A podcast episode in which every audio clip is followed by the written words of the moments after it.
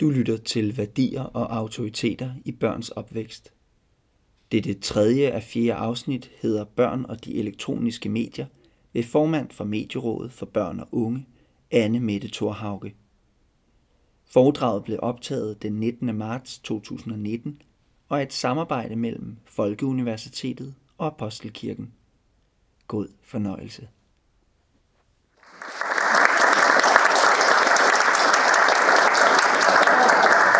Jeg har været kæft nok til at påstå, at jeg sagtens kunne tale lokalet herom. Hvis jeg nede bagved ikke synes, I kan høre mig, så ræk lige hånden i vejret og sige, at jeg skal tale lidt højere. Men jeg tror godt, I kan høre mig. Yes. Jeg er som sagt Anne Mette Thorhauge. Jeg er formand for Medierådet for Børn og Unge. Og så har jeg gennem de seneste 10-15 år forsket i medier og i computerspil på kryds og på tværs. Jeg skrev min PhD handlede om computerspil som kommunikationsform. Og i den mellemliggende periode har jeg beskæftiget mig rigtig meget med tværmedialitet i hverdagslivet. Det vil sige, hvordan vi bruger medier på kryds og tværs i hverdagslivet. Mine seneste forskningsprojekter har dels handlet om, hvordan vi bruger mobiltelefonen som en del af hverdagslivets rutiner. Og også, hvordan computerspil er en del af børn og unges hverdag og anledning til problemer og konflikt i hverdagen. Og i forlængelse af det, så er jeg her på det seneste begyndt at interessere mig for to ting. Nemlig på den ene side piger og drenge og konkurrence i computerspil, som noget, jeg synes er vanvittigt interessant. Blandt andet, fordi man i computerspil ser større kunstforskelle, end man for eksempel ser i forhold til litterære præferencer, filmpræferencer, tv-vaner osv. Så det er lidt interessant, hvorfor vi lige i forhold til computerspil ser de forskelle. Udover det, så noget, jeg virkelig har fokus på i øjeblikket, både som forsker og som medierådsformand, det er nye forretningsmodeller i online gaming. Når jeg siger det, er det fordi, jeg sådan set har valgt at lade det her oplæg koncentrere sig om digitale platforme og sociale medier i bredere forstand. Men hvis der sidder nogen herinde og egentlig er lidt mere interesseret i, at vi også får diskuteret noget computerspil og især noget online gaming, så må I gerne sige til.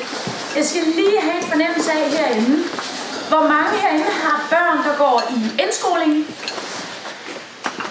mellemskolen, udskolingen. Okay, så det er mest indskolingen, vi taler om. Hvor mange her har drenge? Hvor mange har piger? Det er sådan cirka 50-50. Okay, en del af de issues, jeg kommer til at adressere her, er sådan set lidt mere teenage-agtige end de her indskolingsbørn. Så det kan være, at jeg går lidt hurtigere hen over den del, og så kan det være, at vi vender tilbage til nogle computerspil i stedet, hvad det angår. Det kommer selvfølgelig også an på, hvor mange spørgsmål I stiller. Fordi at jeg er sådan en oplægsholder, der gerne vil have, at I stiller spørgsmål undervejs. Det første spørgsmål er så, at vi har et problem med lyden. Nå, så.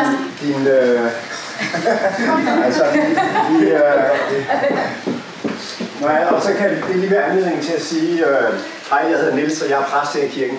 Og vi optager foredragene, og de bliver lagt ud på vores hjemmeside. Så, problemet var så, at den her optageenhed, den slukkede sig selv.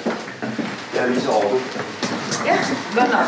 I må meget gerne stille spørgsmål undervejs, hvis det er, at jeg siger noget, I enten har en mening om, eller som I ikke forstår.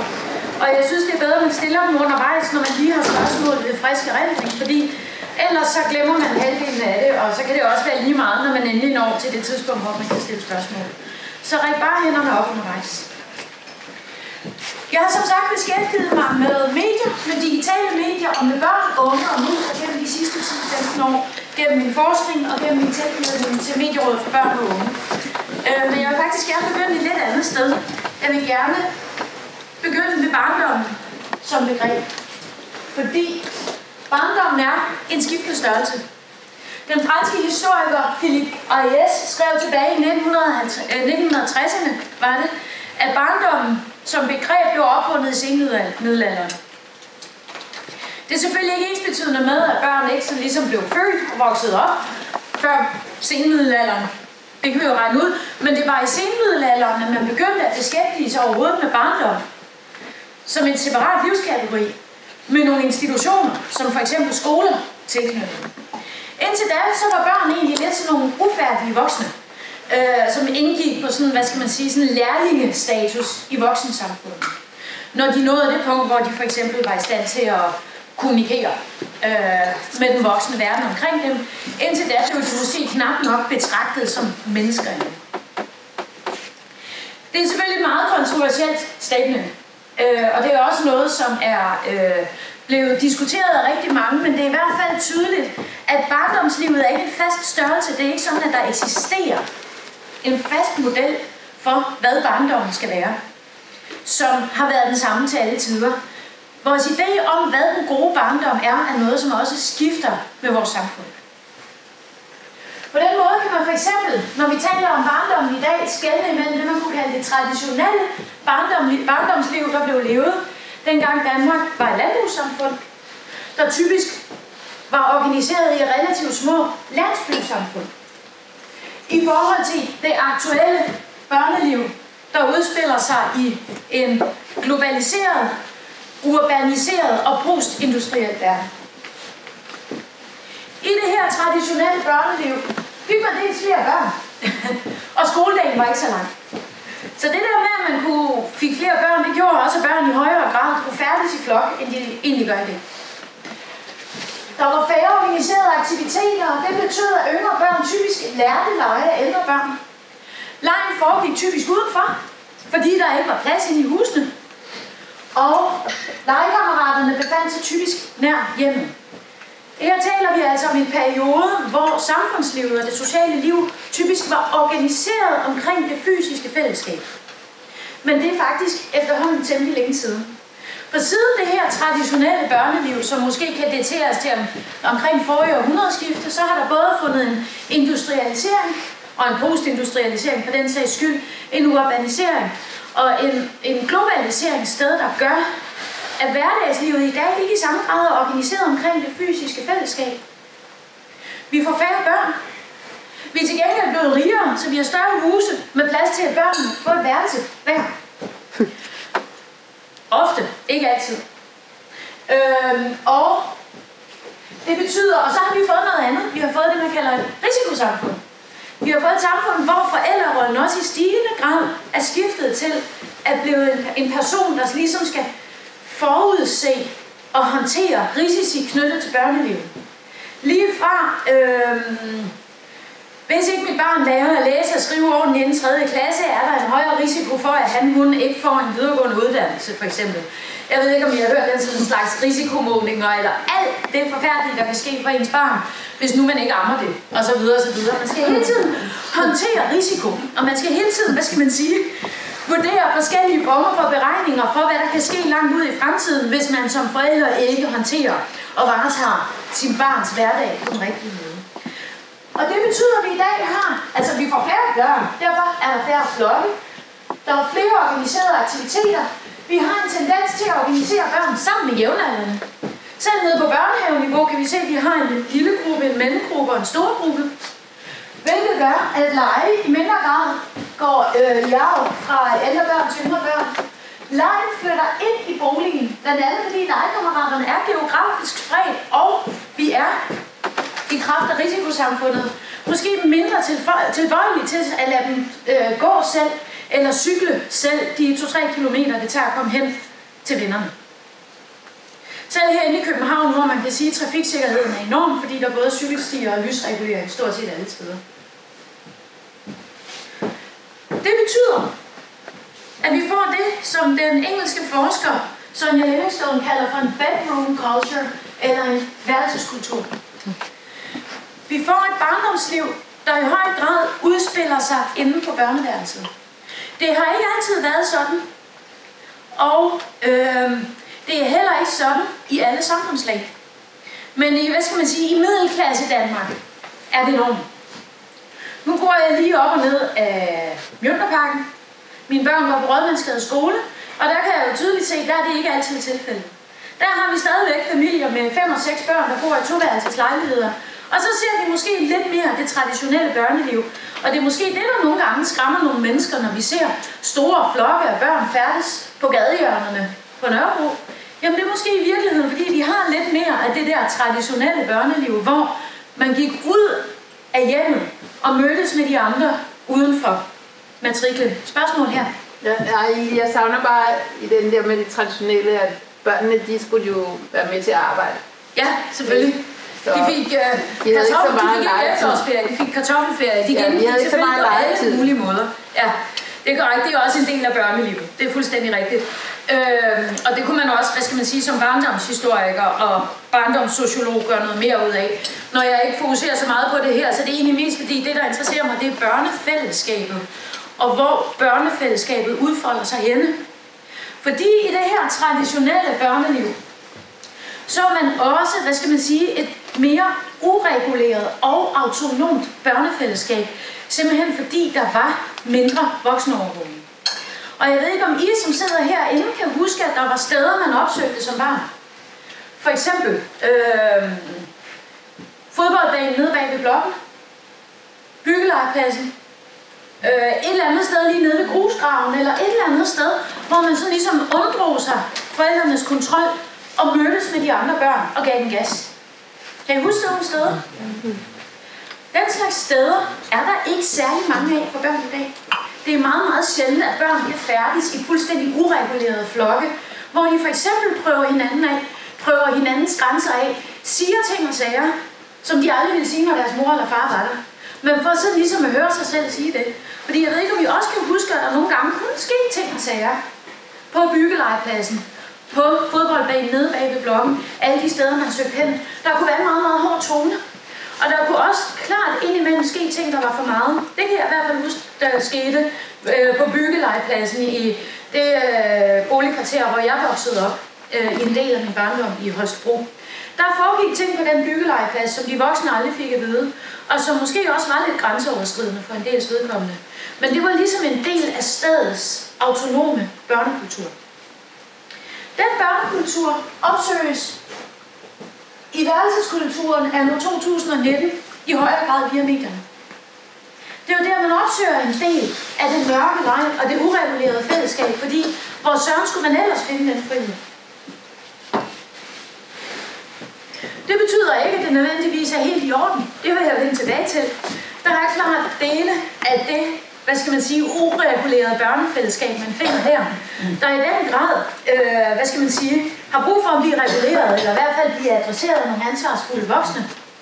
Men det betyder, at vi skal være opmærksomme på, at det også kan være et udtryk for, at børn i alle aldre har brug for et frirum.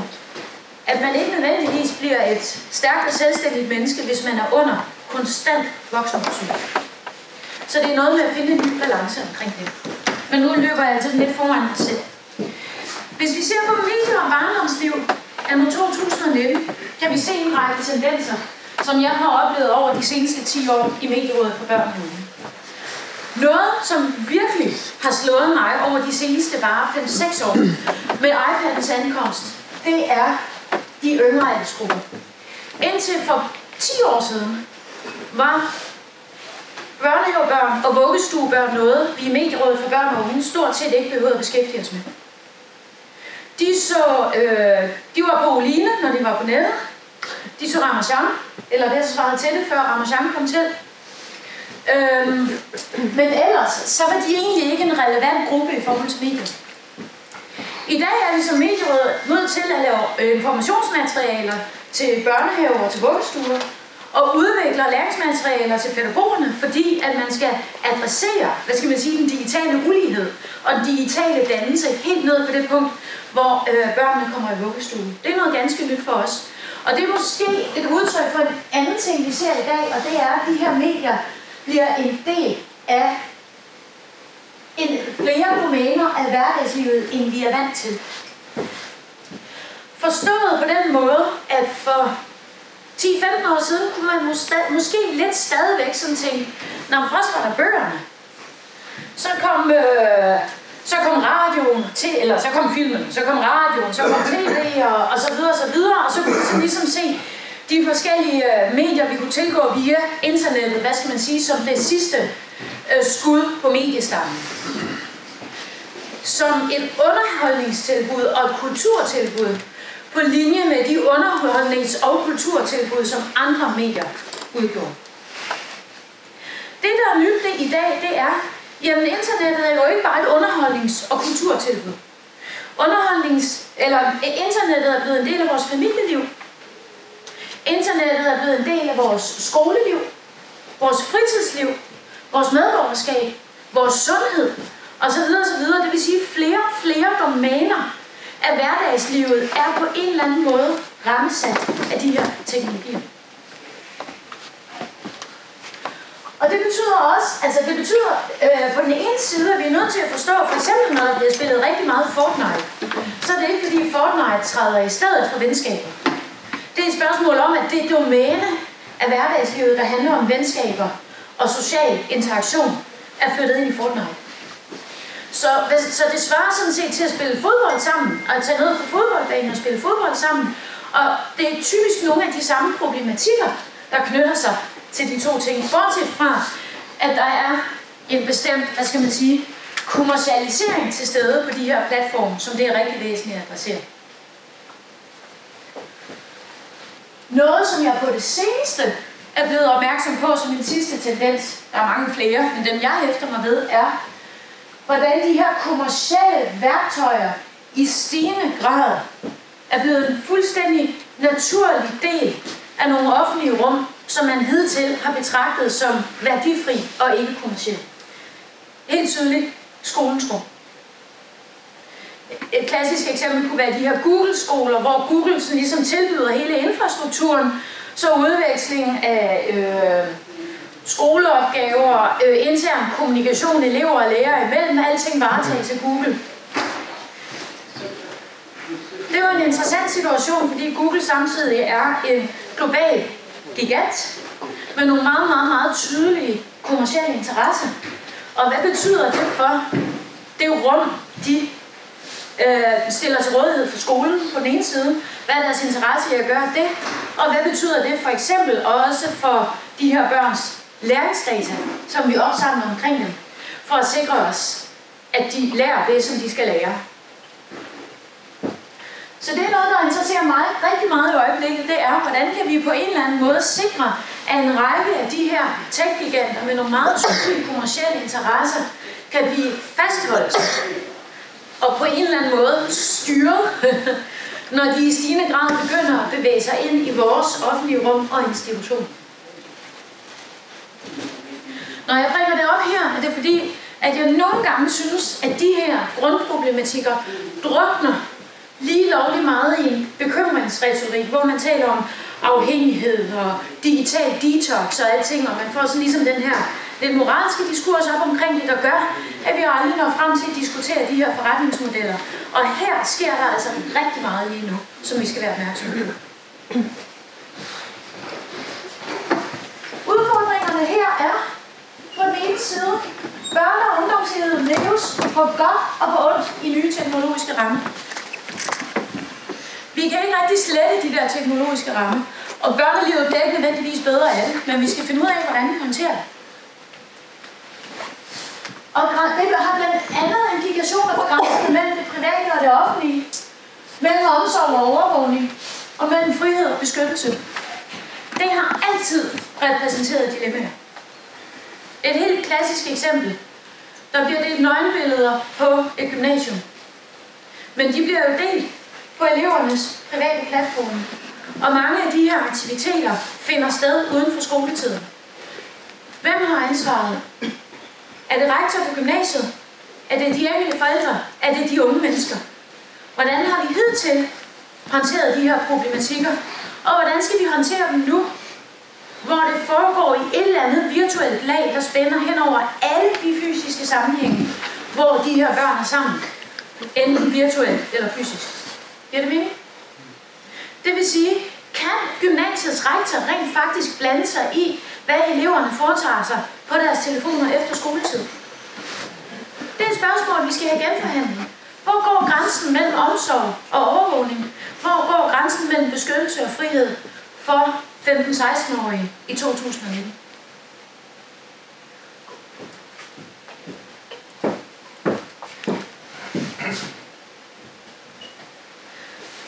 Som jeg nævnte før, er internettet for mange voksne først og fremmest et medium.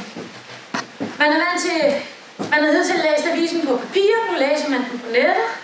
Man har været vant til at skrive breve, nu skriver man e-mail, det er sådan lidt firkantet sat op, men man kan sådan ligesom sige historisk set, også inden for medieforskning, så har vi sådan ligesom filmforskning, så teleforskning og så internetforskning.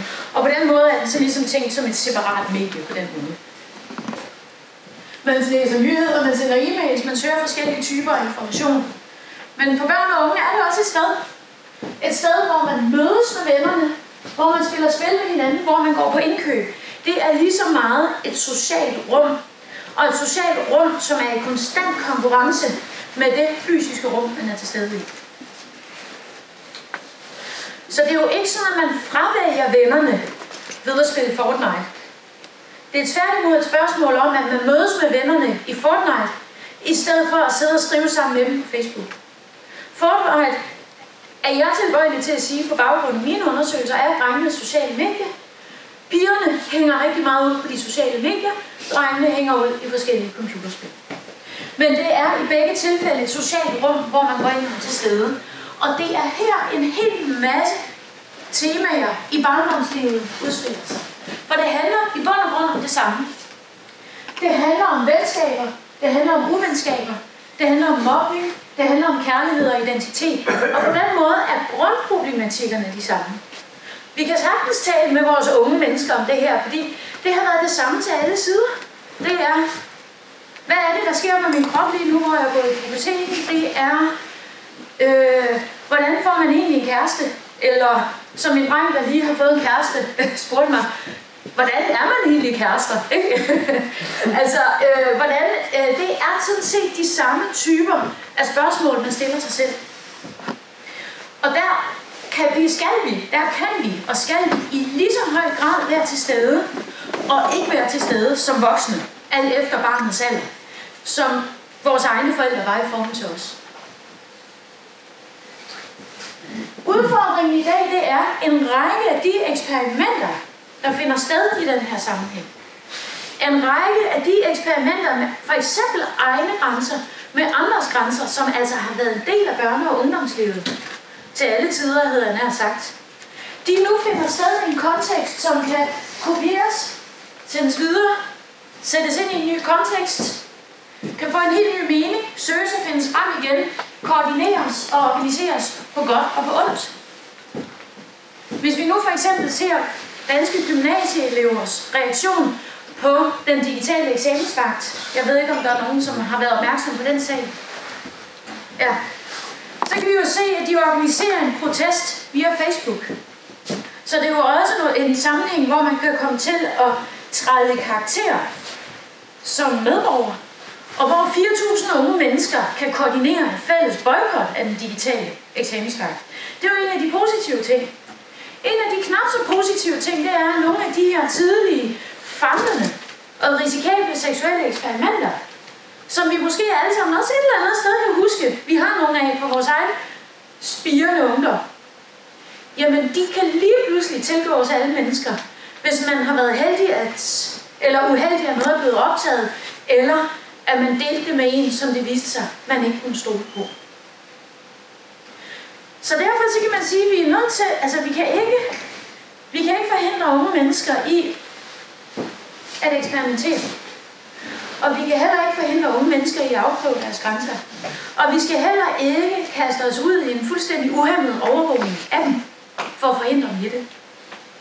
Men vi har faktisk brug for at hjælpe dem med at håndtere, at det finder sted nogle teknologiske vilkår i dag, som gør, at de her situationer i højere grad kan blive husket til evig tid på nettet. Og de i højere grad lige pludselig kan svinge ud af kontrol. Det lige pludselig kan blive delt i en langt bredere kontekst, end man måske lige var forberedt på. Og hvordan skal man håndtere den situation? Ja? Jeg tænker, at en af udfordringerne på nettet også er, at du kan blive kontaktet af fremmede mennesker, eller folk, der udgiver sig for at være nogen, de ikke er. Ja. Og det er jo også noget, man bliver nødt til at forholde sig til, også som på nettet. Absolut. Og igen er der jo i virkeligheden tale om en klassisk problematik, ikke? Tilbage i 60'erne hed det børnelokker, og så på et eller andet tidspunkt skiftede det navn til pædofile, og det er rigtigt. Men der kan du jo se dem, og der kan du jo ikke din vej. Ja. Det kan du jo ikke. Nej. På nettet, for der kan være begge billeder af den her. Ja, det er rigtigt nok. Og man kan sige, i forhold til det, Så noget af det interessante, vi kan se, når vi ser på internationale undersøgelser, hvor vi samler danske børn og unge med børn og unge i andre europæiske lande.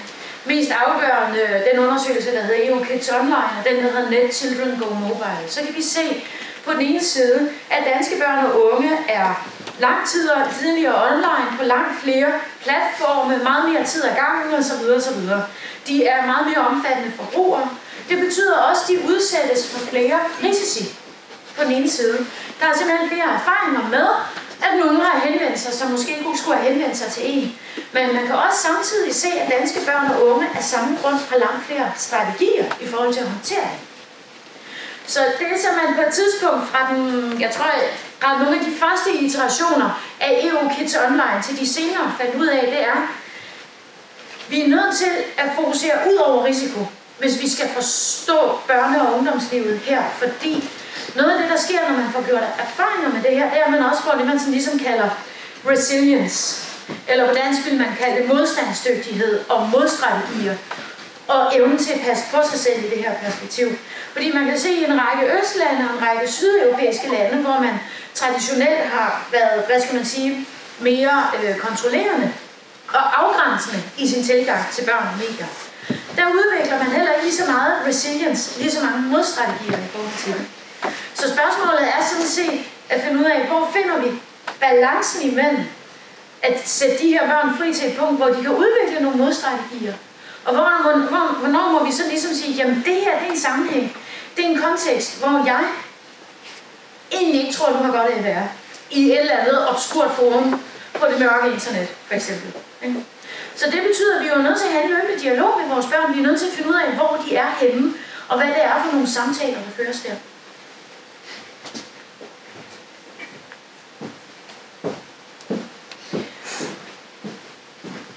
De næste par slides, jeg har, er sådan nogle relativt teenage-agtige slides, og der er ikke særlig mange teenage-forældre herinde. Jeg ved ikke, om vi bare skal springe over dem, eller om vi har nogen af dem alligevel. I vil gerne have lidt af dem alligevel. Så lader jeg bare være med at bruge for meget tid på det. Først og fremmest, noget af det, der sker, når de her nøglebilleder bliver delt, det er, at rigtig mange spørger sig selv, men hvordan kunne nogen være så dum overhovedet at få taget nøgenbilleder af sig selv og dele det med andre? Det er en anden form for victim blaming.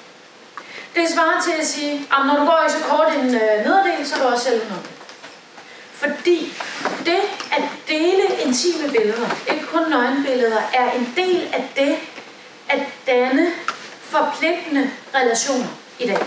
Det er en af de måder, man etablerer en intimitet, for eksempel med nogle rigtig gode venner, eller med en kæreste.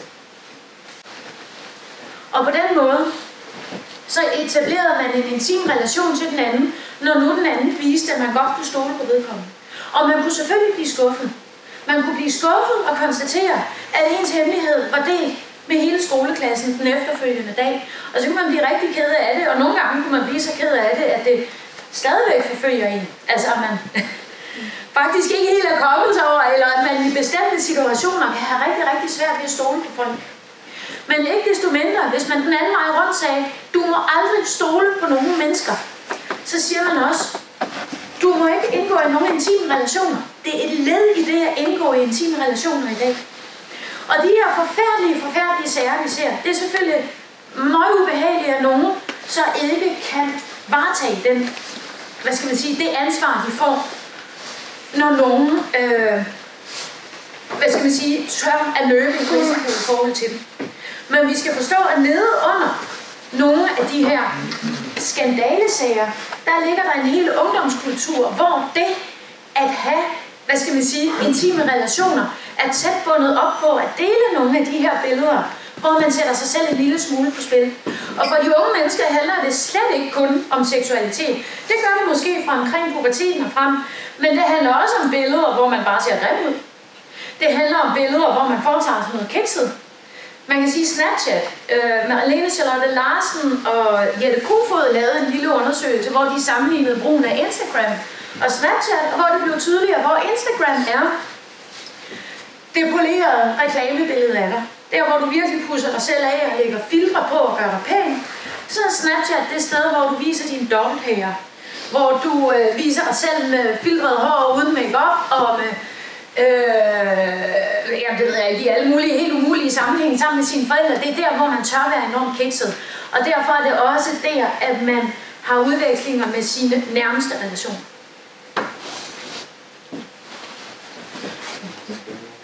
Så selvafsløring er en demonstration af tillid, og risiko er en del af gamen. Vi kan ikke fjerne risikoen. Det svarer til at sige, du må kun klatre i den nederste tredjedel af træet. Man klatrer jo netop op i toppen af træet, fordi det er interessant at se, hvor højt man kan komme. Men det er selvfølgelig ikke ensbetydende med, at vi ikke skal hjælpe de her unge mennesker med at håndtere det. Både at få dem til at forstå, at når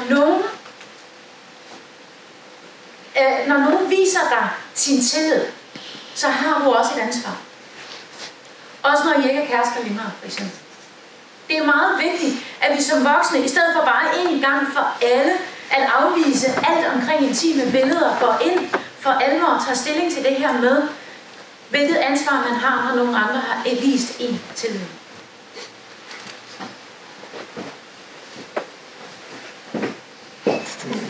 En anden ting, som jeg synes er enormt interessant i den her ungdomskultur, det er sådan noget som offensimentum, eller deling af virkelig voldsomme billeder. Jeg har et spørgsmål her. Ja, med en kommentar til den. Ja. Der var lige en ekstra dimension, der handler om sådan noget datasikkerhed. Absolut. For eksempel, altså, som der bare komplicerer den intime relation, man kan have med... Selvfølgelig. Men, altså, det er forholdsvis let at hacke sig ind i andres, eller man glemmer at logge ud sin Facebook, eller et eller andet. Ikke? Og det er jo bare sådan en ekstra dimension, der er... Ja. Problematiserer det yderligere, ikke? Jeg er fuldstændig enig. Det der bare nogle gange sker lidt i tiden, fordi det er simpelthen så væsentligt. Og det man opdager, det er, at de unge mennesker er faktisk rimelig gode til det aspekt af datasikkerhed. Nu har jeg lige været på feltarbejde på Rødmandsgade Skole, og der kan jeg godt sige dig, når nogle af de der piger, de efterlader deres telefon på bordet, og nogle af drengene nærmer sig den, så fiser de tilbage og samler den der telefon op. Den lader man bestemt ikke ligge frit i klasselokalet. Man ved udmærket, at andre kan gå ind og face-rave en, eller hvad de nu finder på at gøre. Det der nogle gange sker i diskussionen omkring datasikkerhed, det er, at vi får rodet diskussionen omkring intime billeder, sammen med diskussionen omkring GDPR og kommerciel overvågning. Fordi den datasikkerhed, du taler om her, det er datasikkerhed om forhold til dine nærmeste omgivelser, og i forhold til nogle af de IT-kriminelle, som opererer på platforme som Snapchat og Facebook. Mens den kommercielle overvågning, det der handler om, at nogen for eksempel kan lave profiler af en, der kan få konsekvenser for en på et senere tidspunkt, der er det egentlig ret underordnet, hvad du deler af billedet. Det er klart. Der er det i virkeligheden det, de kan sidde og lave profiler af alt, hvad du gør, og du egentlig ikke har nogen som helst form for indblik i, hvad det er for en del af din online-adfærd, der gør, at du bliver klassificeret som det ene eller det andet. For eksempel som en person med mere end 20 sygedage om året, eller hvad ved jeg. Ikke? Der er det helt underordnet. Så jeg tror, det er meget væsentligt, når man går ind i den diskussion om datasikkerhed, at finde ud af lige præcis, hvilken datasikkerhed vi taler om. Det du taler om der, det er jo i hvert fald to ting. Det ene er, andre i dine nærmeste omgivelser kan skaffe sig adgang til din telefon, eller hacker kan skaffe sig adgang til Snapchats database for eksempel. Det ene, det kan på en eller anden måde handle i forhold til. Det andet, der er vi nødt til at sikre os, at når platformen ikke passer godt nok på vores data, så må de også bøde for det. Og så må vi have nogle myndigheder, som rent faktisk holder dem op på deres ansvar i forhold til, hvordan de passer på deres brugeres data, fordi der har vi faktisk noget lovgivning omkring. Og der kan vi godt blive enige om, at der er Snapchat en tvivlsom aktør. Jeg har heller ikke personligt en Snapchat-account af samme grund.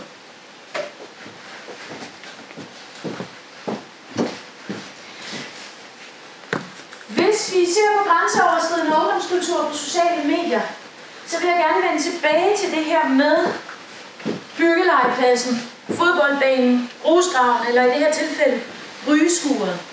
Det her tilfælde, hvor man mødes nogle steder uden voksenopsyn og prøver sig selv af og prøver de andre af. Og der kunne man godt komme til at sige og gøre ting, som nok var kommet en lille smule bag på ens forældre, hvis de havde hørt. Det er i virkeligheden den her, hvad skal man sige, mørke leg og det mørke børnefællesskab, som gentager sig i nogle af de her sammenhænge. Men igen, så udfolder det sig bare på nogle nye vilkår, som har forskellige konsekvenser for, hvordan vi skal håndtere det.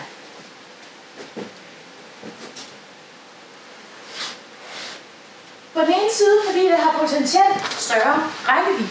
Hvis vi tager et fænomen som Offensimentum, så var det jo op på flere 100.000 medlemmer. Et øjeblik, der er så mange medlemmer i rum, kan vi så stadigvæk sige, at det er det her lille private rygeskur. Det kan vi jo ikke rigtig længere. Og det bliver også lige pludselig til et rum for en hel masse andre virkelig problematiske og kriminelle aktiviteter, når det når den størrelse. Og derfor kan vi ikke længere bare sige, de unge skal have lov til at slå sig i løs. En anden ting, som jeg synes er interessant med nogle af de her grænseoverskridende ungdomskulturer på sociale medier, det er, hvornår man er medskyldig alene ved at være deltager eller være tilskuer. Hvis vi ser på et forum som Offensimentum, jeg ved ikke, om I kan huske Offensimentum. Der er nogen, der ryster lidt på hovedet. Offensimentum var en kæmpe sag for 2-3 år siden. Blandt andet fordi det var et af de steder, hvor den her video op fra Nordsjælland blev delt. Og et af de steder, hvor man i det hele taget fandt en meget, meget, meget hård tone og en, hvad skal man sige, relativt strategisk deling af intime billeder uden offeret, eller imod offerets vilje osv. osv. Så der udspillede sig nogle særdeles grove løjer derinde. Og de her løjer blev jo ligesom opretholdt af den ene procent, som rent faktisk stod for hovedparten af indholdsreglen, mens den absolutte største part af de her mange 100.000 deltagere, eller mange 100.000, jeg tror det var 200.000, da det var flest, de ser jo bare til. De ser til i baggrunden. De er sådan ligesom derinde, og så kører der nogle grove vitser. Gennem luften. Og hvis man nu på en eller anden måde er interesseret i den der video, så kan man jo sådan ligesom insinuere, at man er der. Det. Og så kan det være, at der er nogen, der muligvis sender en privat besked. Men langt de fleste var jo egentlig ikke inde og skrive noget. De var bare med på en lytter. Men hvornår har du været så meget med på en lytter i et forum, der er groft nok til, at man på en eller anden måde kan sige, hvad, skulle du ikke bare melde dig ud af det der? Det kan man godt spørge sig selv om. Navnlig nogle fora her. Vi har i Medierådets regi haft en medarbejder til at rejse rundt i landet og interviewe børn og unge om de her ungdomskulturer online, som for størstepartens vedkommende er enormt uproblematiske og en del af det normale børne- og ungdomsliv.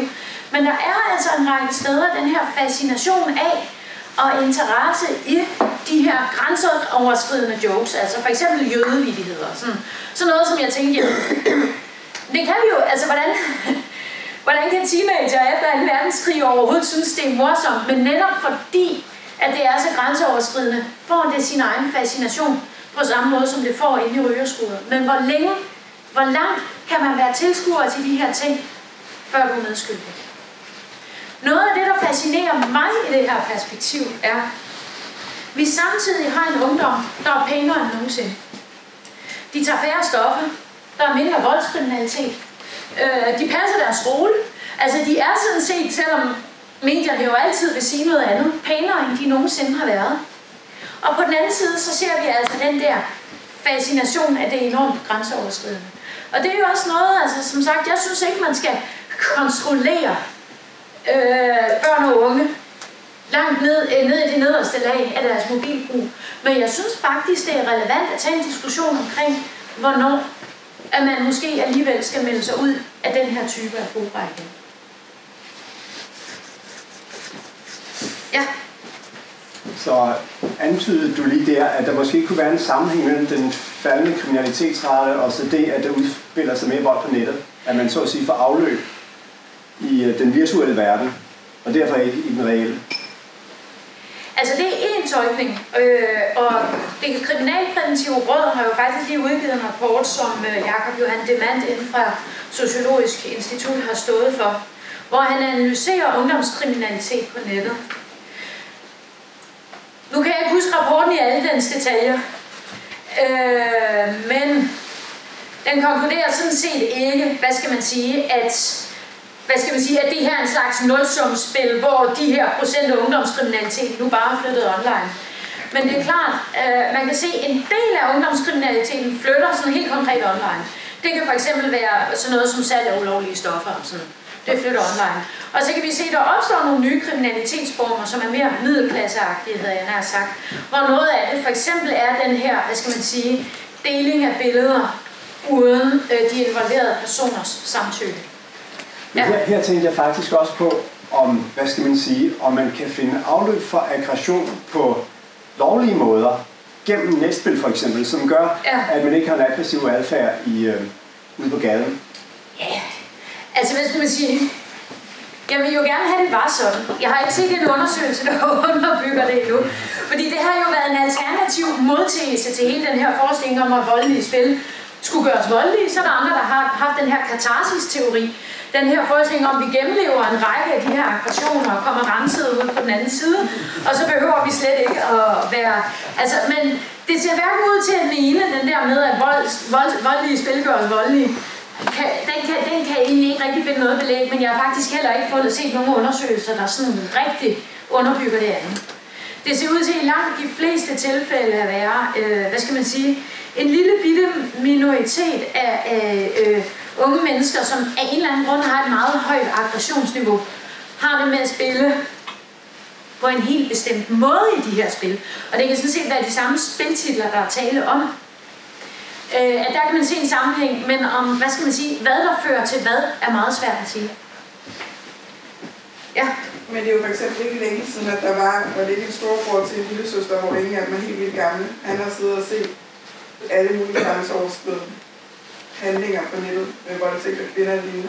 Ja. Og så ville han synes, det var spændende og interessant, at ville prøve på sin søster. Ja.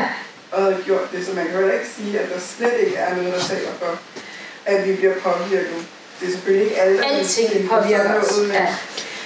Der er jo ikke noget, der ikke påvirker os. Selvfølgelig påvirker alting os, men det vil jo måske også i et tilfælde, som det du beskriver, nu kender jeg ikke historien, men det vil måske jo også være for simpelthen at sige, at det var medierne alene, fordi hvis det var tilfældet, og hvis vi ser på den måde, vores populære kultur i det hele taget skildrer verden på, så vil vi jo sådan set se betydeligt mere vold, end vi ser i praksis. Det vi kan se, det er, at i den periode, hvor computerspil er blevet mainstream-underholdning, har vi samtidig set et fald i voldskriminaliteten, med undtagelse af bandekriminaliteten, som er vokset, og hvilket formentlig skyldes nogle andre ting. Privatopgang, hvad ved jeg, ikke? Ja. Så, jeg tænker, med de der grupper og borgerheden, det må også være en sammenhæng, men nu er jeg ikke inde på det med, hvor mange det er. Fordi der har også været de der sager om, typisk måske kendte personer eller virksomhedsledere, hvor der er en eller anden type optagelser, så har de siddet over et middagsselskab og sagt noget virkelig groft. Ja. Og ven til ven, der kan man nogle gange sige sådan nogle ting, og så var det for 50 år siden, så havde det bare været sådan et eller andet, og så bliver det pludselig en kæmpe skandale, fordi at det er så ude til 1000 mennesker, og så kan man ikke sige det der. Jamen lige præcis, det er jo en fornemmelse af, hvad for en rum. Antallet betyder jo utrolig meget i et lukket forum på 5 personer, der bedre taler, man kan tillade sig at sige. Og det er jo, du må jo selv bestemme, hvad du sidder og siger hjemme ved dit spisebord, du kan jo også sidde og fyre løgnagtigheder af, uden at nogen kan komme efter dig med en injurieloven i hånden, ikke? Fordi det, du siger i dit private rum, det er jo dit, ikke? Spørgsmålet er, hvad for et rum Offensimentum er i det her tilfælde, ikke? Det er det, der... Men også mindre rum, med 100 deltagere. Ja, og hvor går grænsen, ikke? Hvor går grænsen for, hvornår det ikke er et privat rum længere? Der blev det jo afgjort af Offensimentum med, at dets mange medlemmer ikke længere var. Selvom de sagde, vi er en hemmelig gruppe, det her, det er privat, så blev det sådan ligesom konstateret, I er for mange til, at I kan kalde det her privat længere. Og så blev det også lukket. Men problemet er jo, at det popper op alle mulige andre steder under alle mulige navne. Så det er jo også derfor, man er ligesom nødt til at give sine unge mennesker et moralsk kompas omkring det, fordi det kan ikke reguleres 100%. I hvert fald ikke uden, at det samtidig vil gå voldsomt ud over vores ytringsfrihed i øvrigt. Så det er igen et meget, meget klassisk demokratisk dilemma, ikke? Ja? Jeg har bekendt med en mand fra Spiser, tyske hjerneforsker. Ja. Altså, han siger jo noget med, at de her voldelige spil og voldelige film, det er rigtigt, man kan ikke sådan videnskabeligt vise, at man bliver mere voldelig af det, fordi hvordan laver man en videnskabelig undersøgelse der viser det? Men der er undersøgelser, der viser, at man bliver mindre empatisk. Ja. Tager han fejl eller noget? Jeg er ikke, jeg er ikke stor fan af Manfred Spitzers arbejde, og det er måske også, fordi jeg synes, det bliver utroligt spekulativt. Mm. Altså, og jeg har ikke set tilstrækkeligt mange undersøgelser, der underbygger det med empati. Det, som jeg til gengæld kan se, og som jeg oplever i min forskning omkring computerspil, er, at det, her ser vi i en række tilfælde et overlap imellem, på den ene side, nogle fuldstændig almindelige hverdags venskabskulturer, som for eksempel skoleklassen, der mødes i Fortnite, på den ene side. Og så ser vi, et mere globalt organiseret online gamingkultur, som måske har nogle andre typer af normer, nogle andre typer af værdier og en anden tradition for, hvordan man taler til hinanden. Og det er jo klart, i krydsfeltet mellem de to, så rejser der nogle ting over. Det jeg kunne se konkret i min undersøgelse omkring børn og unge og computerspil i hverdagen var, at de computerspillere, som spillede kompetitive holdspil,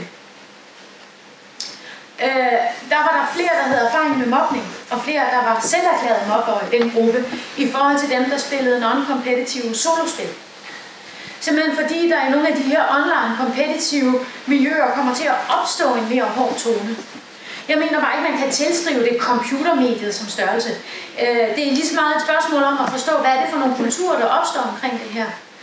Så det er, altså, i stedet for at gå ind og forbyde computerspil, fordi man siger, at de unge er uempatiske omkring det, så skulle man snart sige, hvis din dreng eller pige er interesseret i de her kompetitive spil, så skulle du tage og gå til det i en foreningskontekst, hvor der faktisk er nogle mennesker til stede, der er klar til at rammesætte det her, og være med til at sætte nogle andre normer for, hvordan vi taler om andre. Fordi det synes jeg måske, altså jeg ved ikke om der var noget, der udspillede sig en helt fantastisk og sindsoprivende og forfærdelig begivenhed, man kalder Gamergate her for en 4-5 år siden. Er der nogen, der har læst det begreb Gamergate? Nå. Hvor en lille gruppe meget, meget vrede unge mænd, organiseret på blandt andet Reddit og 4chan, virkelig gav en gas og gik til angreb på alle feministiske kvindelige spilbloggere i verden, og den fik ikke for lidt. Det var sådan noget med bombetrusler mod konferencer, hvor de talte, og doxing, hvor de sådan ligesom hackede dem og fandt deres private data og lagde dem online og så videre, altså regulært kriminelle. Og der kan man sige, det er ikke hele spilkulturen, men det er en del af den online spilkultur, som man nok i et eller andet omfang vil afskærme sine unge mennesker fra. Den eksisterer også inden for fodbold. Hooliganisme, for eksempel. Eller når FCK og Brøndby lige pludselig mødes ude i Vestskoven for at slås, eller hvad de nu gør. Og der siger vi jo også, at vi vil jo gerne have vores unge mennesker til at gå til fodbold, men vi vil gerne have, at de går til fodbold i en lokal klub, hvor der er nogle trænere, som prøver at lære dem en ordentlig sportshold. Og jeg vil mene, det var det samme, vi har med at gøre, når vi har med de her kompetitive holdspillere. Jeg ved ikke, om det var tilstrækkeligt svar. Jamen bare helt kort, så det vil sige, at de undersøgelser, man får spidt, han fremhæver, det er så ikke repræsentativt for, altså hvis man ser sådan. Altså jeg har kendt, altså de her spil, rigtig mange handler jo om vold og aggression og empati og så videre, og det er karakteristisk for hovedparten af dem, at de er amerikanske, at de er udført i en effekttradition, hvor man får en række af sine egne, typisk unge, mandlige college-studerende til at spille nogle spil, og udfylde et spørgeskema efterfølgende. Så det vil sige, hvis man fuldstændig, hvis man nu går en lille smule sociologisk til værks, så vil man måske ikke acceptere, at unge amerikanske mandlige college-studerende skulle betragtes som repræsentative for alle unge børn, børn og unge verden over på den ene side. Og derudover så har jeg nogle forbehold i forhold til, hvordan det her måles. Det måles typisk ved, at man får folk til at udfylde et spørgeskema, så spiller de en halv times tid et eller andet spil, man har bedt dem om at spille, så udfylder de et spørgeskema igen, eller også har man, laver man en eller anden form for eksperimentel opstilling, hvor man måler på korttidseffekterne af den her spilleraktivitet. Og det er en fremgangsmåde, som ofte kritiseres for, at den er Altså først og fremmest, den har fokus på korttidseffekter og ikke på langtidseffekter. Og den typisk tager udgangspunkt i nogle meget, meget kunstige situationer, som ikke rigtig indfanger computerspil som fænomen i hverdagslivet. Og så kunne jeg egentlig godt tænke mig at se, hvad de samme forskere ville få ud af det, hvis de begyndte at lede efter positive effekter. De leder jo konsekvent efter negative effekter. Der kan man til gengæld sige, at kulturforskningen den anden vej rundt har en tendens til kun at lede efter positive effekter. Så hvis man leder efter, det er problematik, der er i begge lejre. Ja? Hvis man leder efter, hvor meget empati man har, det er jo egentlig ikke en negativ ting. Jo, men hvordan måler du empati? Altså et klassisk eksempel på vold i computerspil, eller undersøgelser af, hvordan skildring af vold i computerspil virker på folk, er en undersøgelse, hvor man for eksempel har folk til at udfylde et spørgeskema, hvor de skal fuldende ord. Så det er sådan noget som kind, eller et ord på 4 bogstaver, der begynder med KI. Er det kind, kill eller kiss, for eksempel? Og så måler man på folks associationer, om de har aggressive associationer eller ej. Altså, på den måde, altså, så nogle gange skal man lidt ned i detaljen og finde ud af, hvad baserer de egentlig den her måling af empati på? I vores egen undersøgelse, hvor vi egentlig prøvede at gå lidt sociologisk til værks, prøvede at finde ud af, jamen er der en sammenhæng mellem spilaktivitet og trivsel? Der så vi på fysiske symptomer, hovedpine, mavepine, søvnbesvær, mobning, ensomhed og skænderier i hjemmet. Og vi kunne ikke rigtig finde noget på ensomhed, men det er måske også fordi, det er svært at undersøge ensomhed i et spørgeskema. Vi fandt som sagt nogle udslag på mobning, som vi synes var rigtig interessante, men de var ikke store. Så med hensyn til hovedpine, mavepine og søvnbesvær, fandt vi stort set ingenting. Vi fandt én gruppe, hvor der var udslag, men der var kun 16 af dem. Det var nemlig de piger, som fortrinsvis spillede kompetitive holdspil. Dem er der stort set ingen af. Til gengæld så fandt vi rigtig mange kompetitive holdspillere, som skændtes med deres forældre omkring det. Så vi kan simpelthen se, at det største problem omkring de her spil, det er tilsyneladende, at børn og unge og deres forældre ikke kan blive enige om, hvilken plads den her spilaktivitet skal have i hverdagen. Så kunne du fortælle lidt mere om det? Altså, jeg har en dreng på 14, som selv var rigtig glad for Fortnite, og hvor jeg lever stadigvæk trukket godt tilbage af det gamle billede af, at børnene leger i flok nede i gården, og hvorfor går du ikke ned og spiller fodbold i stedet for, og alt det. Og jeg hører mig selv sige det masser af gange, og jeg er snart 30, jeg hører mig selv sige det. Altså, så hvordan går man lidt praktisk til værks i forhold til en 14-årig knæk, der faktisk er optaget af det her med alt det sociale liv, der foregår på de her platforme? Hvordan balancerer man det? Fordi jeg har ikke lyst til bare at give slip. Nej. Pas dig selv, gør alt, hvad du vil. Og omvendt har jeg lyst til at respektere de... Jeg tror for det første, man er nødt til at have en positiv dialog omkring det. Fordi at hvis det hele tiden er en problematiserende samtale, man har omkring de her spil, så bliver det meget svært for det unge menneske at komme og betro sig, hvis der for eksempel er nogle ubehagelige personer, der har henvendt sig til dem, eller udsat dem for noget af det her spil. Det er noget af det, vi kan se med de her unge mennesker, at de er utilbøjelige til at fortælle til forældrene, hvis noget er gået galt. Fordi at de dels har en oplevelse af, at forældrene bare vil sanktionere dem endnu mere, f.eks. afskære dem adgang til det her medie, og de dels har en tendens til at skandalisere det, fordi de er overbekymrede. Så det er væsentligt at have en positiv dialog omkring det. Det behøver ikke betyde, at man selv skal spille Fortnite, altså fordi på et eller andet tidspunkt bliver man jo træt af at sidde og tabe. Det er bare rigtig irriterende. Men det er jo også, at man kan se på nogle gameplay-videoer sammen, for at få en fornemmelse af, hvad det går ud på. Det jeg selv har gjort derhjemme, altså jeg vil sige, at min dreng spillede rigtig meget Fortnite, lige indtil han fik en kæreste, så holdt han op. Så han skal bare få sig en kæreste. Ja. Men det jeg prøvede at gøre i den forbindelse, fordi det er klart, at det fulgte meget, men jeg tror, at i stedet for at prøve at begrænse spilaktiviteten, så fokuserede jeg i virkeligheden på, hvad skal man sige, hvis det nu ikke er spilaktiviteten, der i sig selv er et problem, men det er de ting, som den går ud over, man kan diskutere, så kan det nogle gange blive lettere. Det kan fx være at sige, jamen uanset hvad, og det tror jeg sådan set både medieforskere og læger og alle mulige andre kan blive enige om, man skal have sin nattesøvn. Hvis der er et problem omkring spil og sociale medier lige nu, så er det, at vores børn og vores unge ikke får deres nattesøvn. Den skal vi altså passe på. Så jeg har aldrig brugt begrebet skærmtid derhjemme. Men jeg insisterer overfor alle mine børn på digital lukketid.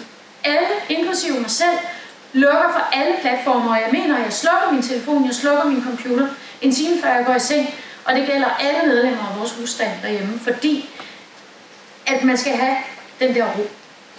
Og så kan det egentlig være lige meget, hvor mange timer Fortnite der bliver spillet om dagen. Den er selvfølgelig hård, fordi hvad siger de i resten af klassen? Og hvis han nu må lukke sig ud, han sidder selvfølgelig og siger, at alle de andre drenge må spille til kl. 11, ikke? Ja. Og det er der sikkert også nogle af drengene i klassen, der må, men der er også en hel del, der ikke må.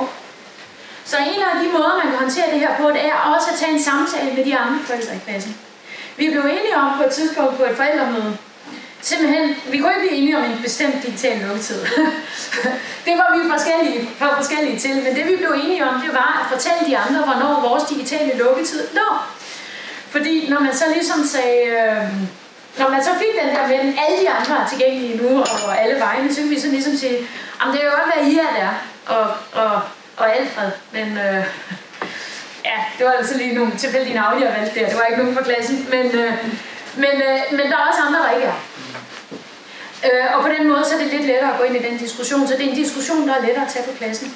Så det der med at have en positiv dialog, og i stedet for at problematisere selve spillet, så have fokus på tingene udenom spillet, f.eks. natsøvnen, måltiderne, eller ting, man gerne vil lave sammen. Vi holder lige 7-10 minutters pause, hvor man kan få lov til at tage noget kaffe og strække benene. Niels har tilbud, hvis der er nogen, der ikke har set kirkerummet, og godt kunne tænke sig at få en kort spørgsmål. Men vi fortsætter. Ja. Først vil jeg lige opsamle lidt på det her spørgsmål om ungdomskultur online, fordi et centralt spørgsmål er jo, hvordan vi håndterer det.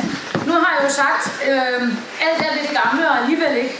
Hvordan stiller det os som ansvarlige voksne og forældre i det her, i forhold til nogle af de her medier? Og der skal man måske først og fremmest spørge sig selv, om man kan, om man overhovedet skal eliminere al risiko, eller om ikke risiko på en eller anden måde er noget, vi må forholde os til, er i vores børns liv på den ene eller på den anden måde. Så det er lige så meget et spørgsmål om, hvor stor en risiko, og hvilken type af risiko, osv. osv. Det er noget med at spørge selv, hvordan vi fastholder en åben dialog med vores børn og unge, så vi får en fornemmelse af, hvornår der er noget, der er helt galt. Så de ikke går rundt med det alene for længe. Så derfor er vi nødt til også at have en interesseret og en positiv samtale om de her medier, frem for hele tiden at problematisere dem. Og så er vi nødt til at spørge os selv, om vi egentlig er gode rollemodeller, når vi bruger sociale medier. Fordi det er det altså ikke altid. Fordi der var sådan set, den EU Kids Online-undersøgelse, jeg refererede til før, viste jo sådan set i nogle af sine seneste iterationer, der blandt børn og unge er en stigende bekymring over, at forældrene ikke er nærværende, fordi de er på deres telefoner hele tiden, ikke? Så hvad er det egentlig, vi viser gennem vores egen måde at handle på? Og her har jeg faktisk en film. Jeg sagde jo ikke, at den film, jeg ville vise jer. Det har jeg jo faktisk. Er I til nu? Yes.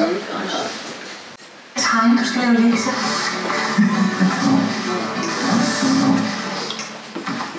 Læse, Sylvie. Du er så klog, ikke?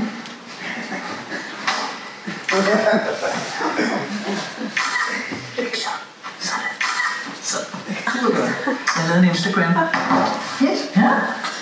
Er det vores? Jeg har jo en Instagram, og bliver det vores? Den hedder Mjønderparken. Hvorfor kan det ikke være din egen?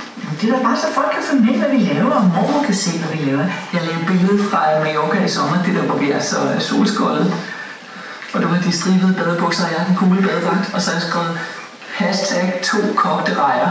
Og det gjorde du bare ikke, det der. Jo, du ser så sød ud på det billede, skat. Det gør du altså. Vi får rigtig mange likes. Det var seriøst. Det var ikke meningen, at han bare skulle gå rundt og se det. Det er jo det, der er meningen. Jeg spørger bare ikke om lov til sådan noget. Kobilledet var måske lidt fjollet. Har du lagt kobilledet op? Sjov, skat. Det er jo bare sjov. Nej, jo det bare. Mor synes også, at hun delte det på Facebook. Se, hvor det er da sødt. Sjovt.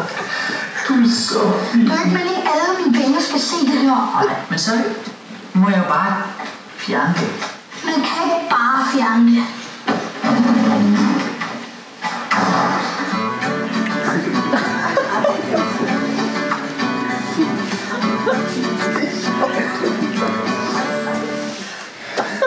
Men grunden til, at jeg lige viser den her film nu, det var jo en kampagne, vi lancerede i 2017, efter at have lavet en undersøgelse, der viste, at forældre var relativt utilbøjelige til at spørge deres børn, før de delte billeder af dem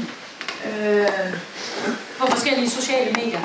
Og jeg var lidt forbavset over reaktionerne, fordi at der var mange, der ligesom talte om, de nærmest havde en mobberet i forhold til deres børn og unge. Og det i øvrigt var noget hysteri, at de ligesom skulle indhente et skriftligt samtykke, bare at de skulle dele et billede af deres børn i fastelavnstøj osv. Og det var selvfølgelig heller ikke, fordi jeg synes, at forældre skal indhente skriftligt samtykke hos deres børn i tid og utid. Men hele den her samtale om, hvordan man opfører sig på de sociale medier, de er jo nødt til at begynde hjemme. Og der er vi også nødt til at have en, hvad skal man sige, en løbende dialog, fordi vi jo også som rollemodeller er med til at vise, hvordan samtykke er noget, man løbende tager en samtale om. Det behøver selvfølgelig ikke betyde, at man hver eneste gang, man deler et billede, skal spørge pænt, men det betyder fx, at man skal have en samtale om, hvad for nogle billeder er okay at dele, og hvad for nogle billeder er egentlig ikke okay at dele, og hvordan skifter det i forhold til, hvilken alder barnet har. Så det begynder altså også ved os som rollemodeller. Nu kan jeg sige, nu kan jeg ikke komme ind til... der var vi. Det var det egentlig, jeg lige ville sige, men så vil jeg gå videre til det her med computerspil. Måske også fordi, at det med den aldersgruppe, vi har med at gøre her, er ret væsentligt. Så jeg vil lige helt overordnet sige, at det her moderne børneliv, vi får, i kraft af urbanisering, postindustrialisering, globalisering osv., får til konsekvens, at de kommercielle legeredskaber får en større betydning, end de har fået hidtil. Og computerspillet er ikke en årsag, men allerhøjst et symptom på den udvikling. Og det vi skal huske, det er, at det er fortsat af lejen, der sætter rammerne for spillet, ikke omvendt. På den måde kan vi forstå mange af de her computerspil i forlængelse af klassiske legefænomener. Mange af de her online kompetitive holdspil er sådan set bare en anden form for røver og soldater. På samme måde som et spil som The Sims er en anden måde at lege farmor-børn på. Og lege forskellige typer af rolleleje på. Lidt ligesom når man sidder og leger med sin bamse eller sin dukker, eller hvad det nu er, man sidder og leger med, så kan man lege mig og min bedste veninde, eller man kan forestille sig et fantastisk rigt sted, eller man kan forestille sig et sted i den anden ende af verden, eller på samme måde, så kan man sidde og forestille sig ting og sager med The Sims. Så computerspillene er på den måde meget sammenlignet med en helt almindelig fodbold. En fodbold kan du bruge til at spille fodbold med, og den er designet til formålet. Så derfor så koster det et stykke arbejde at bruge den til andre ting.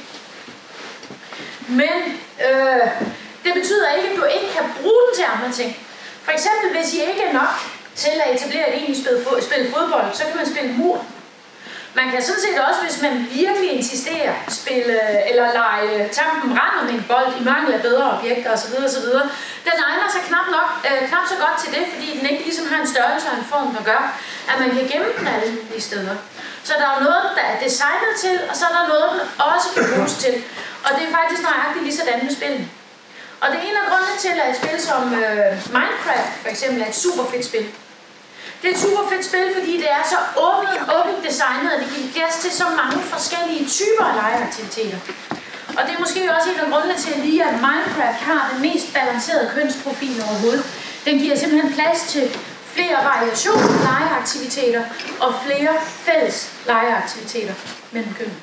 I forhold til andre spil, som måske er sådan lidt mere utilgivende, eller kun giver plads til en mere snæver mængde af aktiviteter. I den her undersøgelse, vi lavede omkring computerspil i hverdagslivet, så kunne vi se,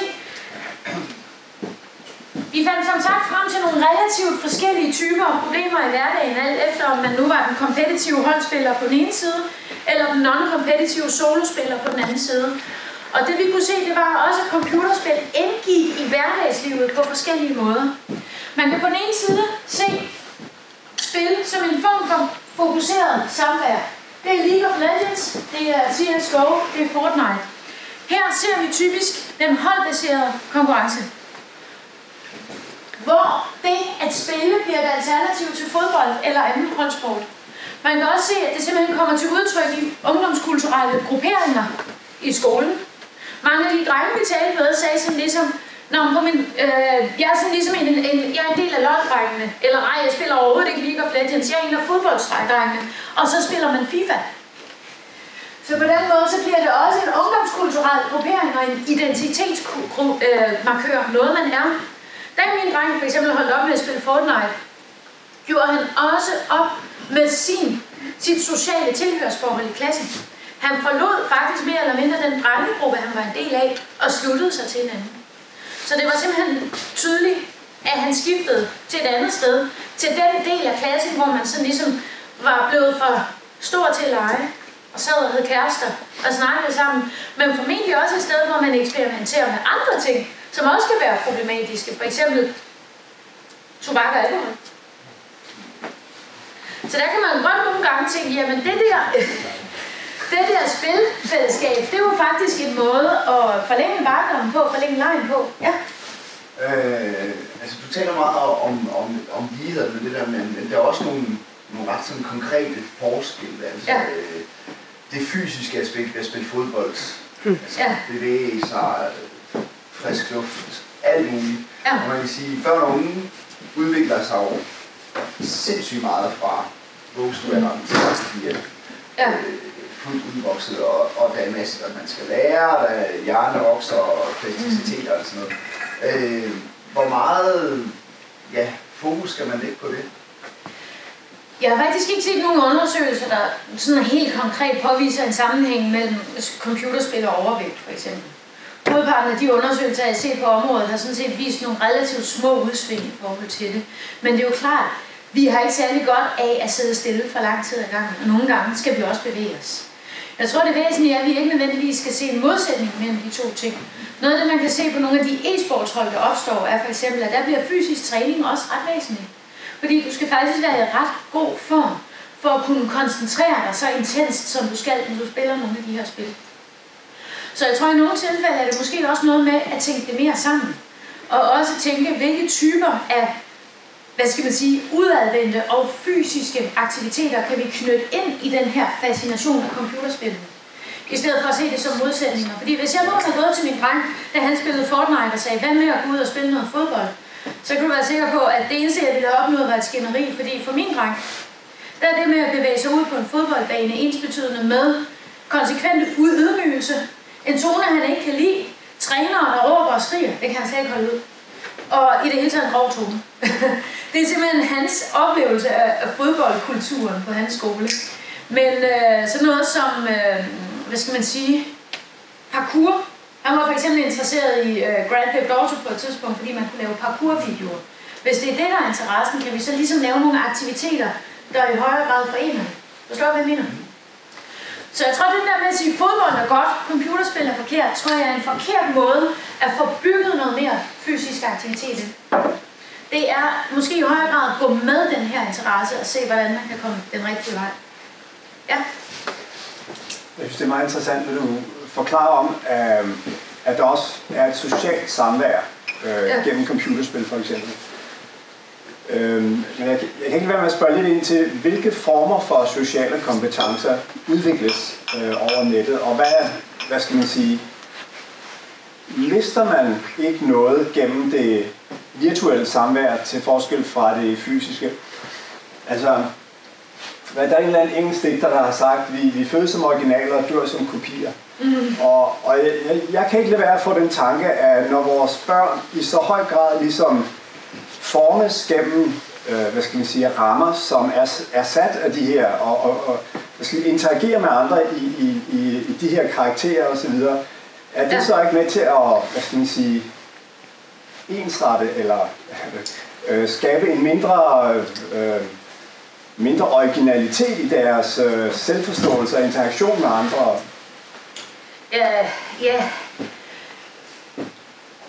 Jeg tror ikke, vi kan sige, at fordi det er mediebåret, så er det mere ensrettende. Men det er jo klart, at nogle ungdomskulturer er ensrettende. Det kan også godt være, at vi for eksempel har, hvad skal man sige, nogle forsimplede og uopnåelige kropsidealer og andre ting, der på en eller anden måde opretholdes gennem de her medierede fællesskaber i dag, og noget, man i et eller andet omfang skal tage op. Men jeg tror ikke, der er noget af det, jeg ser her, som kan stå mål med den ensretning, jeg oplevede, da jeg boede i Holstebro som teenager, for eksempel. Altså, så man skal også ligesom finde ud af, hvad er ungdomskulturen, og hvad er mediet i det her perspektiv. Jeg synes klart, der er nogle elementer i den her online-kultur, vi skal være opmærksomme på. Sådan noget som Offensimentum, som for eksempel Gamergate og den her mobbekultur, der kan eksistere i nogle af de her online-miljøer. Men jeg tror, vi skal holde på med at tro, at de her spil træder i stedet for det fysiske samvær. Tværtimod, når min dreng sad og spillede Fortnite derhjemme, så var det jo fordi, han var en del af Fortnite-drengegruppen hen i skolen. Og så var det faktisk i forlængelse af det fysiske venskab. Og så kunne de også finde på at tage ud på spilcaféer og spille sammen. Hvis man er bekymret for, om de er nok fysisk sammen, så kunne det være, at man skulle organisere nogle fælles udflugter, f.eks. til spilcaféer, hvor man også skal sidde i det samme rum og spille sammen. Fordi det er egentlig ret skægt, og på nogle måder sjovere. Også fordi, at det er generende for resten af familien, at man sidder inde på sit værelse og råber og skriger, mens det er helt normalt at sidde nede på spilcaféen og råber og skriger osv. Så jeg tror igen, at man så ligesom skal tænke, hvad er det egentlig for en fysisk samvær, som langt de fleste af de her unge mennesker egentlig dyrker gennem deres virtuelle samvær, og hvordan kan vi sådan ligesom hjælpe det fysiske samvær til at finde sted på de rigtige præmisser. Jeg ved ikke, om det var tilstrækkeligt svært. Og så har vi også en markering hernede. Ja. Jeg ved ikke, om det var min tur. Nu snakker du meget om computerspil, om drengene og sådan noget. Jeg har lige læst en bog, den der hedder Sluk af Imran Rashid, den der, som jo har været en bestseller.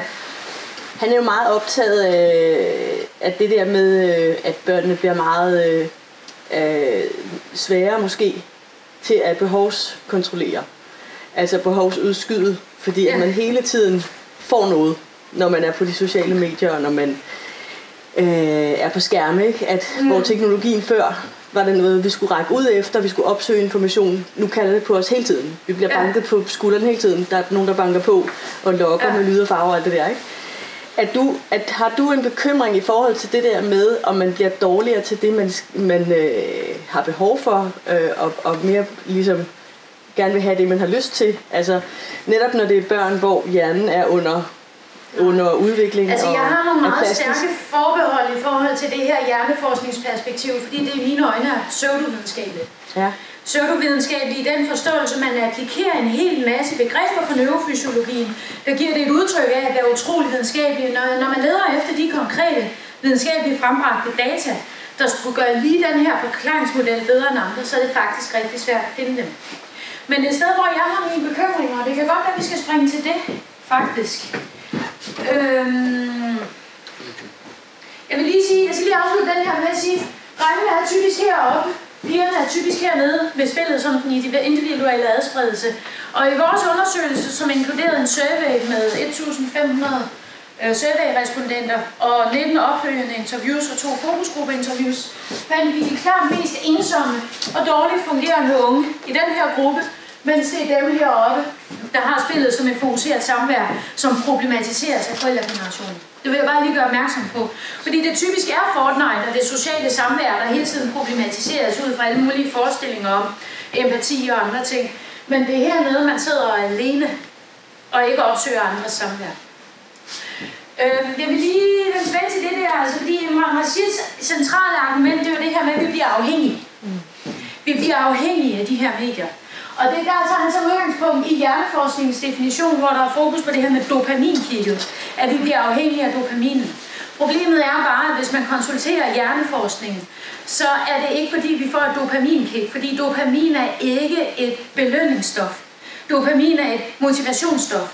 Det er ikke ensbetydende med, at der ikke er nogen sammenhæng mellem dopamin og afhængighed. Men det er ikke så enkelt, som at vi skulle blive afhængige af dopamin på samme måde, som man kunne blive afhængig af kokain.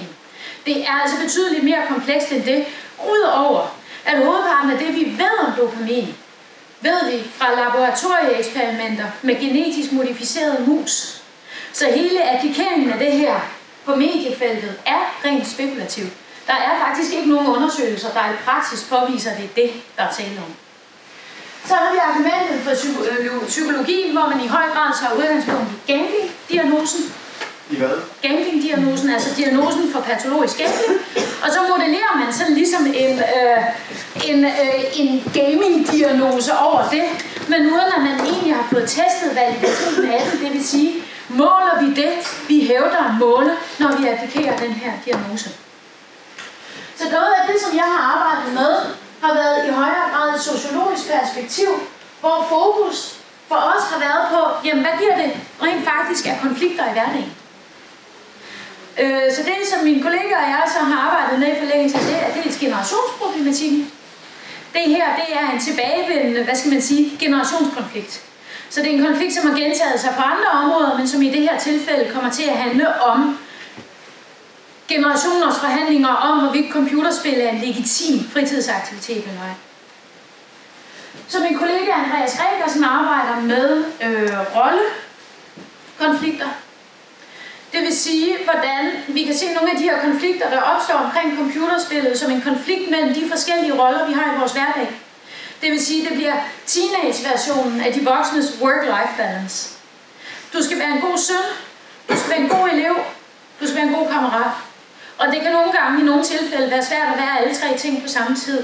Navnligt i en hverdag, hvor de her kontekster lige pludselig overlapper.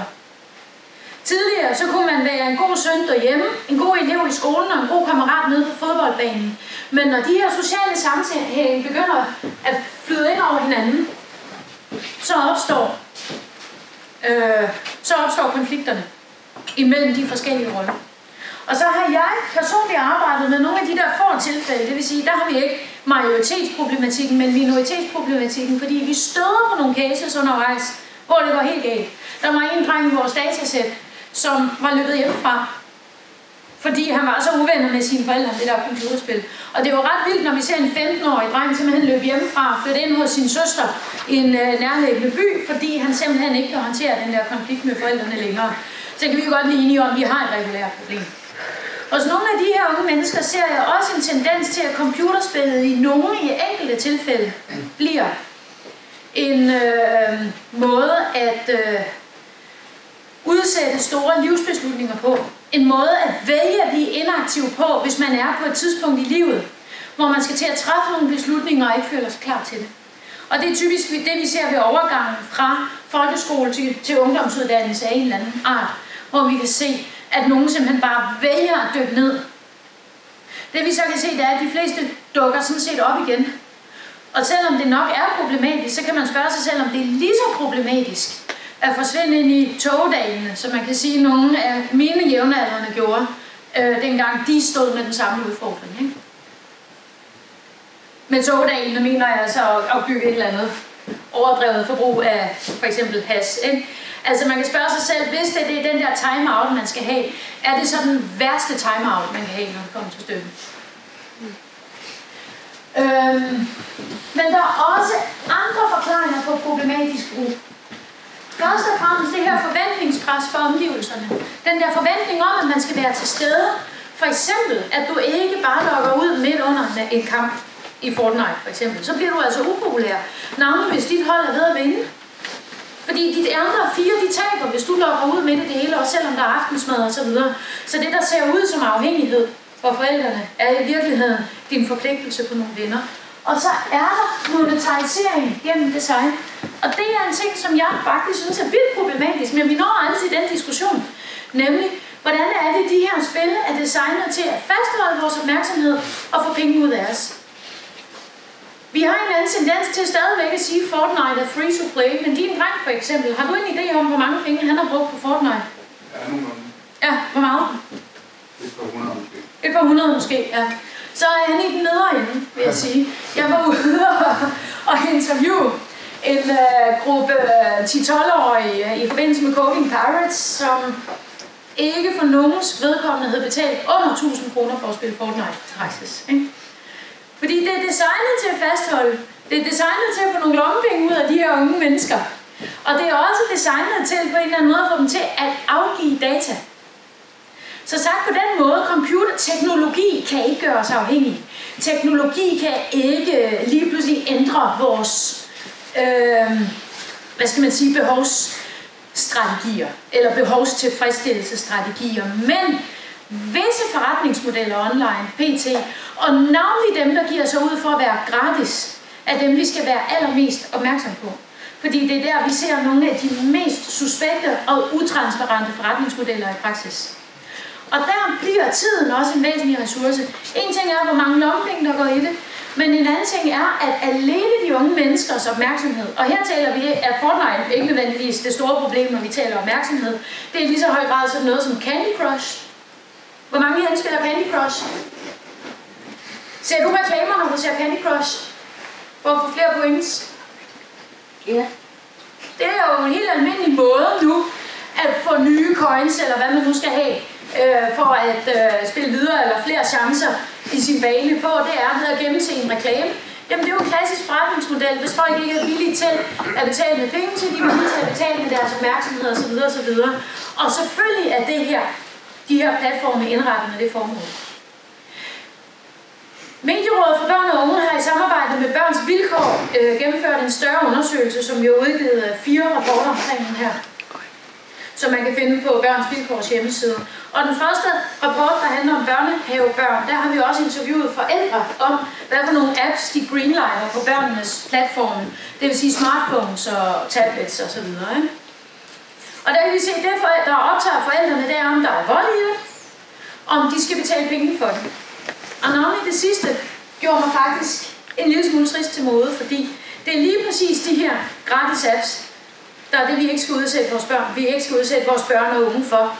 Apropos det her design med henblik på fastholdelse og monetarisering. Hvis man bekymrer sig for den dimension, så skal man insistere på at købe sine spil og betale for dem upfront. Så skal man forbyde alle gratis spil på apps og telefoner, og så skal man gå efter den forretningsmodel, som hedder, du køber det her spil én gang, og så er det egentlig underordnet for spiludbyderen, hvor meget de spiller det efterfølgende. Så vil du kunne komme udenom om det her design, hvor det hele tiden handler om at holde dig fast i spillet. Giver det mening? Hvis I nu forestiller jer, at I tilbage i 1990'erne, når I købte et spil, så købte I det på en CD. Op gennem 0'erne, så begyndte de her subscription-baserede spil at komme. De var ikke lige så interesserede i hvad skal man sige, at fange dig ind upfront, men de var interesserede i at fastholde dig. Dog var de ikke interesserede i at få dig til at spille flere timer om dagen end allerhøjst nødvendigt. Dels fordi, så ville spillet jo blive problemer, så ville du ikke betale næste måneds abonnement. Dels ville du optage dyr serverplads. Men med de her play-to-free-modeller, så er det sådan set både din opmærksomhed, dine data og de potentielle penge, du kan lægge dig noget værd. Så de vil være anderledes interesserede i at få så mange af dine minutter som overhovedet muligt. Så hvis vi ser på, hvordan de her spil er designet, så kan vi se de klassiske box games, som vi ser her. De henter deres primære indtægt via retail, det vil sige forretninger. Det vil sige, at vi har en single price, og det betyder, at deres design emphasis, som man siger, det er lot of initial content. Det er trailer, det er upfront, det er for at få folk til at købe det i første omgang. Og derfor så kan man sige, at deres kunderelation har vægt på det, man kunne kalde acquisition. Det vil sige at få folk ind i butikken. Det er den gamle, det er den klassiske forretningsmodel. Hvis vi ser på games as continuous service, det er sådan noget som World of Warcraft. Det vil sige, at man betaler et månedligt beløb for at kunne spille så meget eller så lidt, som det nu passer i. Det er jo egentlig en tidsbaseret pricing, hvor fokus er på det, man kunne kalde long-term engagement. Det vil sige, at vi vil gerne beholde dig et år, vi vil gerne beholde dig 2. Og derfor så kommer relationship emphasis til at ligge på retention, det vil sige fastholdelse af kunder. Endelig, hvis vi ser på de her såkaldte free-to-play, så har de både salg af items i spillet og reklame i spillet. Så i det ene tilfælde vil de gerne have dine penge, i det andet tilfælde vil de gerne have din opmærksomhed. Det betyder, at de har fokus på viralitet og på intensivering af specifikke spil.